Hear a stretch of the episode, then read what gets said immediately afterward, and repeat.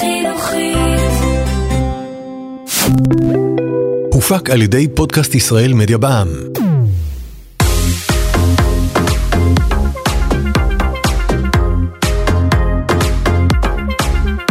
שוות להכיר.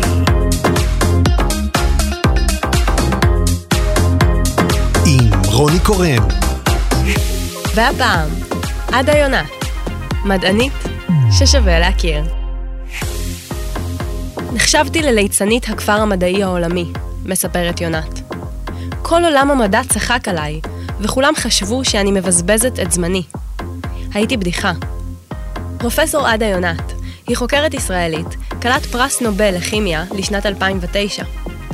הפרס הוענק לה על פענוח מבנהו ופעולתו של הריבוזום, עברון קטנטן שאחראי על יצירת חלבונים בתא החי. על המחקר שזיכה אותה בנובל, היא החלה לעבוד כשהייתה מדענית צעירה, בשנות ה-70. בקהילה המדעית אמרו שאין לה שום סיכוי להצליח, אבל יונת לא נכנעה. עדה יונת היא אישה ששווה להכיר. עדה יונת נולדה בשנת 1939 בשכונת גאולה בירושלים, למשפחה דלת אמצעים. הוריה, שהגיעו לישראל כחלוצים, ניהלו חנות מכולת קטנה שכונתית, ונאבקו לגמור את החודש. מלבד העוני, היה למשפחה הקטנה להתמודד גם עם מחלה ממושכת של האב, שנפטר כשהייתה עדה בת 11. על אף שיונת נאלצה לסייע בפרנסת המשפחה ובגידול אחותה הקטנה, הלימודים היו חשובים לה מאוד, ואימה עודדה אותה לא לוותר על השכלה. זמן קצר אחרי האסון המשפחתי, עברה המשפחה לתל אביב. בתל אביב קיבלה יונת פטור מתשלום שכר הלימוד בתמורה למתן שיעורים פרטיים במתמטיקה לעולים חדשים. כשהייתה בת 20, מיד בתום שירותה הצבאי, החלה יונת בהתרגשות את דרכה בעולם האקדמי. היא נרשמה לאוניברסיטה העברית בירושלים, מאושרת להשביע את הרעב לידע. היא השלימה תואר בוגר בכימיה, ותואר מוסמך בביוכימיה ובביופיזיקה. יונת נהנתה מאוד מהרחבת ידיעותיה בתחום המדע, וסקרנותה הובילה אותה להמשיך גם לתואר דוקטור, הפעם במכון ויצמן למדע, שאותו סיימה בהצטיינות. בעבודת הדוקטורט שלה, עסקה יונת באפיון המבנה של חומר בשם קולגן, החלבון השכיח ביותר בגוף. היא עשתה זאת באמצעות שיטה של קריסטלוגרפיה בקרני רנטגן, שעתידה לעצב את הקריירה שלה בהמשך. עם סיום הדוקטורט, בהיותה בת 29, יונת המשיכה בקריירה האקדמית וטסה לארצות הברית. שם השלימה תוך שנתיים פוסט-דוקטורט באוניברסיטאות הנחשבות, אוניברסיטת קרנגי מלון ו-MIT. כשבאמתחתה פוסט-דוקטורט, היא שבה לישראל והחלה לעבוד כחוקרת במכון ויצמן למדע. התחום שבו בחרה יונת לחקור במכון הוא פענוח המבנה המרחבי של הריבוזום, עברון קטנטן אך חשוב מאוד, שאחראי לייצור כל החלבונים בתא החי. יונת האמינה שתוכל לעשות זאת בשיטה של קריסטלוגרפיה באמצעות קרני רנטגן, על אף שרוב הקהילה המדעית הסכימה שזוהי משימה בלתי אפשרית. קריסטלוגרפיה בקרני רנטגן היא טכניקה מקובלת לבחינת המבנה המרחבי של מולקולות ביולוגיות. בשיטה זו, יוצרים מהחומר הנבדק גביש, מקרינים אותו בקרני רנטגן, ועל פי פיזור הקרינה, מסיקים את מבנה המולקולה. הסיבה לסקפטיות של החוקרים בנוגע להפעלת השיטה על הריבוזומים, היא שמדובר במולקולות גדולות, מורכבות מאוד ולא יציבות כלל. קשה מאוד להפוך מולקולות כאלה לגביש כדי לבצע את המדידות הנחוצות. אך כפי שכבר שמענו, יונת העקשנית לא נרתעה מן הקשיים. היא מספרת שכאשר דובים שוקעים בתרדמת החורף שלהם, הריבוזומים בתאיהם מתכנסים למבנה דמוי גביש, מה שמוכיח שהמשימה אפשרית, גם אם קשה מאוד. אם הדובים יכולים, היא אמרה, כנראה שגם אני. יונת ייסדה את המעבדה הראשונה בישראל, והיחידה במשך כעשור, לקריסטלוגרפיה של חלבונים. ראש המחלקה תמך מאוד בתחום הקריסטלוגרפיה, והציע ליונת הצעירה כבוד יוצא דופן, משרד משלה. המשרד המדובר היה בסך הכל חדר שירותים ישן, שבו הוסבה האסלה לכיסא והכיור הוסב לשולחן עבודה. יופי, המשרד דו-שימושי, התייחסה יונת בהומור לסיטואציה יוצאת הדופן. לא ממש, ענה לה ראש המחלקה. ניתקנו את זרם המים. אבל את יונת זה לא ממש הטריד. העיקר שהיא יכלה לחקור. יונת נזקקה לריבוזומים בכמות רבה, והמחסור בהם עיכב את מחקרה. בשנת 1978 פגשה בכנס מדעי את נשיא מכון מקס פלנק לגנטיקה מולקולרית בברלין, שהציע לה לעבוד במכון, והעמיד לרשותה כמויות גדולות של ריבוזומים מנוקים שהיו ברשותם. יונת החלה לעבוד בגרמניה בשיתוף פעולה עם הקבוצה. במהלך עבודתה שימשה יונת לא אחת מטרה לביקורת נוקבת מצד חוקרים אמיתיים שניסו לרפות את ידיה בטענה שהמחקר שלה חסר סיכוי. היו אף כאלה שקראו לה שקרנית. יונת מספרת, הייתי מחויבת מאוד לתחום ומשוכנעת בצדקת המחקר. כל הוכחה קטנה שיש סיכוי נתנה לי מוטיבציה להמשיך. אני לא מהאנשים שיוותרו על חלום רק מפני שאחרים לא מבינים את ממצאיי. היו אינדיקציות במהלך הדרך שיש אפשרות לפריצת דרך, וזה הספיק לי. במהלך המחקר, יונת ניצבה מול אתגרים טכניים לא פשוטים, והיא התגברה עליהם ביצירתיות מעוררת השראה. אחת הבעיות הייתה תוחלת החיים הקצרה של הגביש, שלא אפשרה לבצע את ההדמיה ברנטגן. הקרינה החזקה פירקה את הכבישים העדינים כמעט מיד. כדי להתגבר על הקושי, פיתחה יונת, בשיתוף עם מדענים נוספים במכון ויצמן, שיטה חדשה להקפאה מהירה של הכבישים בטמפרטורה של כ-185 מעלות צלזיוס מתחת לאפס, כך שעמידותם בקרינה תעלה. יונת לא חששה להשתמש בכל האמצעים הנדרשים, גם אם היו חריגים מעט, למשל טבילה של הדגימות בשמן הילוכים. טכניקה זו קיבלה את השם קריאו-קריסטלוגרפיה, והיא נעשתה מאז לטכניקה בסיסית בתחום. פיתוח נוסף של הצוות של יונת היה שימוש פורץ הדרך בריבוזומים שמקורם בחיידק המצוי בים המלח. כפי שאתן אולי יודעות, ריכוז המלח הגבוה אינו מאפשר חיים בים, ועל כן הוא נקרא גם ים המוות. בניגוד לדעה הרווחת, בכל זאת ישנם כמה יצורים שמצליחים לשרוד בסביבה הקשה, ובהם החיידק שבו השתמשה יונת. כל חלבוני התא של החיידק הזה, כולל הריבוזום כמובן, מסוגלים לשמור על יציבותם גם בריכוזי מלח גבוהים במיוחד. אתגר נוסף שניצב בפני החוקרים, היה להפיק תמונות ברורות כדי להבין את מבנה הריבוזום. עד אז המידע שהתקבל מהתמונות לא היה ברור מספיק.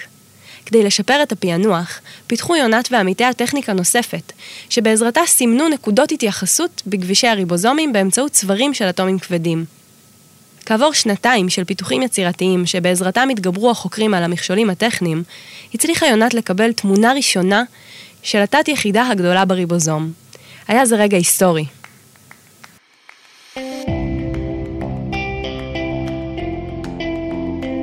יונת המשיכה לחקור במרץ וחידדה את הבנתה בנוגע למבנה המרחבי של הריבוזום וצורת פעילותו בתא. לאחר שנים של מחקר, בשנת 1995 הייתה מוכנה סוף סוף להציג את מחקריה לקהילה המדעית העולמית. שלהזכירכן, במשך שנים חשבה שיונת מבזבזת את זמנה לחלוטין. היא הציגה את ממצאיה בכנס נחשב בקנדה שעסק בקריסטלוגרפיה. הקהל נדהם מהתוצאות שהציגה. כעת היה ברור לכל שפענוח מדויק של מבנה הריבוזום באמצעות קריסטלוגרפיה בקרני רנטגן הוא משימה אפשרית ולא חלום נאיבי. מדענים רבים, שחלקם התייחסו בספקנות לממצאיה של יונת רק עשור קודם לכן, התחרו בה כעת על הבכורה בתחום.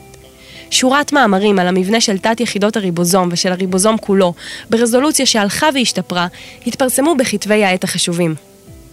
על הממצאים פורצי הדרך, אמרה יונת, ההתקדמות החדשה שהשגנו במסע הארוך לפענוח מבנהו ובדרך פעולתו של הריבוזום, עשויה לסלול בעתיד את הדרך לשיפור יעילותן של תרופות אנטיביוטיות שונות, שיכוונו לבלימת הפעילות הריבוזומלית של חיידקים גורמי מחלות. אותה הבנה אולי תוכל בעתיד לסייע לנו בבלימת תהליכי הייצור הבלתי מבוקרים של חלבונים הגורמים מחלות שונות, לרבות סרטן. מובן שהיא לא היחידה שראתה את החשיבות הרבה שבידע החדש שגילתה. בשנת 2002 זכתה יונת בפרס ישראל. חלפו עוד שבע שנים, עד שבשנת 2009 החליטה ועדת הפרס בשוודיה להעניק לפרופסור עדה יונת, מישראל, מדענית שרבים בעולם המדע פקפקו ביכולותיה, את הפרס היוקרתי מכולם, פרס נובל בכימיה. יונת קיבלה את הפרס על הישגיה הייחודיים ופורצי הדרך בפענוח מבנה הריבוזום. את הפרס קיבלה במשותף עם שניים מעמיתיה המדענים. בעקבות הזכייה בפרס, הפכה יונת לדמות מוכרת לא רק בקהילה המדעית. היא מספרת שבישראל התחילו לעצור אותה ברחוב כדי לשבח אותה. מבחינתי, זה ההישג הגדול של הנובל, אמרה יונת. לא העובדה שאנשים מזהים אותי באופן אישי, זה באמת לא חשוב, אלא העובדה שהם יודעים מה אני מייצגת. הפריצה לקהל הרחב הייתה מעל ומעבר לכל הציפיות. פעם היה המדע עיסוק נחשב, אבל כיום לצערי הוא נחשב אטרקטיבי פחות. העבודה במעבדה מצטיירת כתובענית ומשעממת, והסלבס למיניהם גונבים את כל תשומת הלב. עכשיו יש לי הזדמנות לחשוף קצת מדע לציבור הרחב. ואם בעקבות הידוענות שלי מישהו יחליט שהוא רוצה ללמוד ואולי גם להיות מדען, זה הרווח שלי. בפורים היו ילדים שהתחפשו לריבוזום, זה מקסים בעיניי. לאחר שזכתה בהכרה הבינלאומית, עמדו בפני יונת אפשרויות רבות לעבודה במסגרות אקדמיות מובילות בחו"ל, שיכלו לספק לה תנאים משופרים למחקר. למרות זאת, היא בחרה להישאר בישראל ולהמשיך לעבוד במכון ויצמן, שבו היא רואה בית. מכון ויצמן אפשר לי לעבוד ולחקור את התחום גם כשקולגות שלי בעולם חשבו שאני פנטזיונרית, חולמת או שקרנית, היא אומרת. דווקא פה האמינו בי, ראו את ההתקדמות במחקר גם כשהיא הייתה איטית, ואפשרו לי להמשיך. הם צריכים לקבל נקודה טובה על כך. מעבר לכך, יש לי משפחה בישראל, ואני אוהבת את דרך העבודה הישראלית. יש לי קבוצת עבודה נהדרת. אחרי שנים של מחקר מאומץ בארץ ובחו"ל, שמחה עדה יונת לחיות קרוב למשפחתה, ואינה מתחרטת לרגע על השנים שבהן השקיעה בעבודתה החשובה. בתה של עדה יונת, חגית, היא רופאה בכירה, מומחית בגנטיקה וברפואה פנימית במרכז הרפואי תל השומר. על אף שיונת בילתה זמן רב במעבדה, בתה מספרת שאין לה שום תחושת מרירות או תסכול, אלא הרבה הבנה והערכה לאימה. עדה יונת מעידה שלא צריך ולא כדאי לוותר על ההגשמה העצמית כדי לגדל ילדים שירגישו אהובים. הוויתורים שנשים צריכות כביכול לעשות, היא אומרת, הוא מושג שהעולם אוהב לשמוע, אבל האמת היא שכל מי שרוצה לעסוק במדע צריך לוותר, ולא משנה אם הוא גבר או אישה. אם אדם אוהב את עבודתו ואת משפחתו, הוא מוצא את דרך הביניים. בעיניי זה הרבה יותר טוב כשיש לילד אימא שנתנה את נשמתה למדע או לריקוד, מה שעושה לה טוב. ובשעות שהיא עם המשפחה, היא ממש עם המשפחה. זה עדיף על פני אימא שעושה ויתורים, ואחר כך מאשימה בכך את הילדים. פרופסור עדה יונת היא מדענית פורצת דרך, המונעת על ידי סקרנות, נחישות ורצון לחקור ולהבין את העולם לעומקו. היא אישה עקשנית, יצירתית ומבריקה. על אף שמומחים רבים בתחום שחקרה פיקפקו בה, היא האמינה בעצמה ולא ויתרה על המחקר המדעי עד שהצליחה במשימות שהיא הציבה לעצמה. על אף שזכתה בפרסים רבים, יונת מעולם לא נחה על זרי הדפנה, והיא ממשיכה לחקור וללמוד גם היום. לכו בעקבות הסקרנות שלכן, אומרת יונת. בעיקר אם את אישה והוויתורים שתצטרכי לעשות יראו לך גדולים. עם סקרנות אמיתית שמובילה אותך, תגיעי רחוק.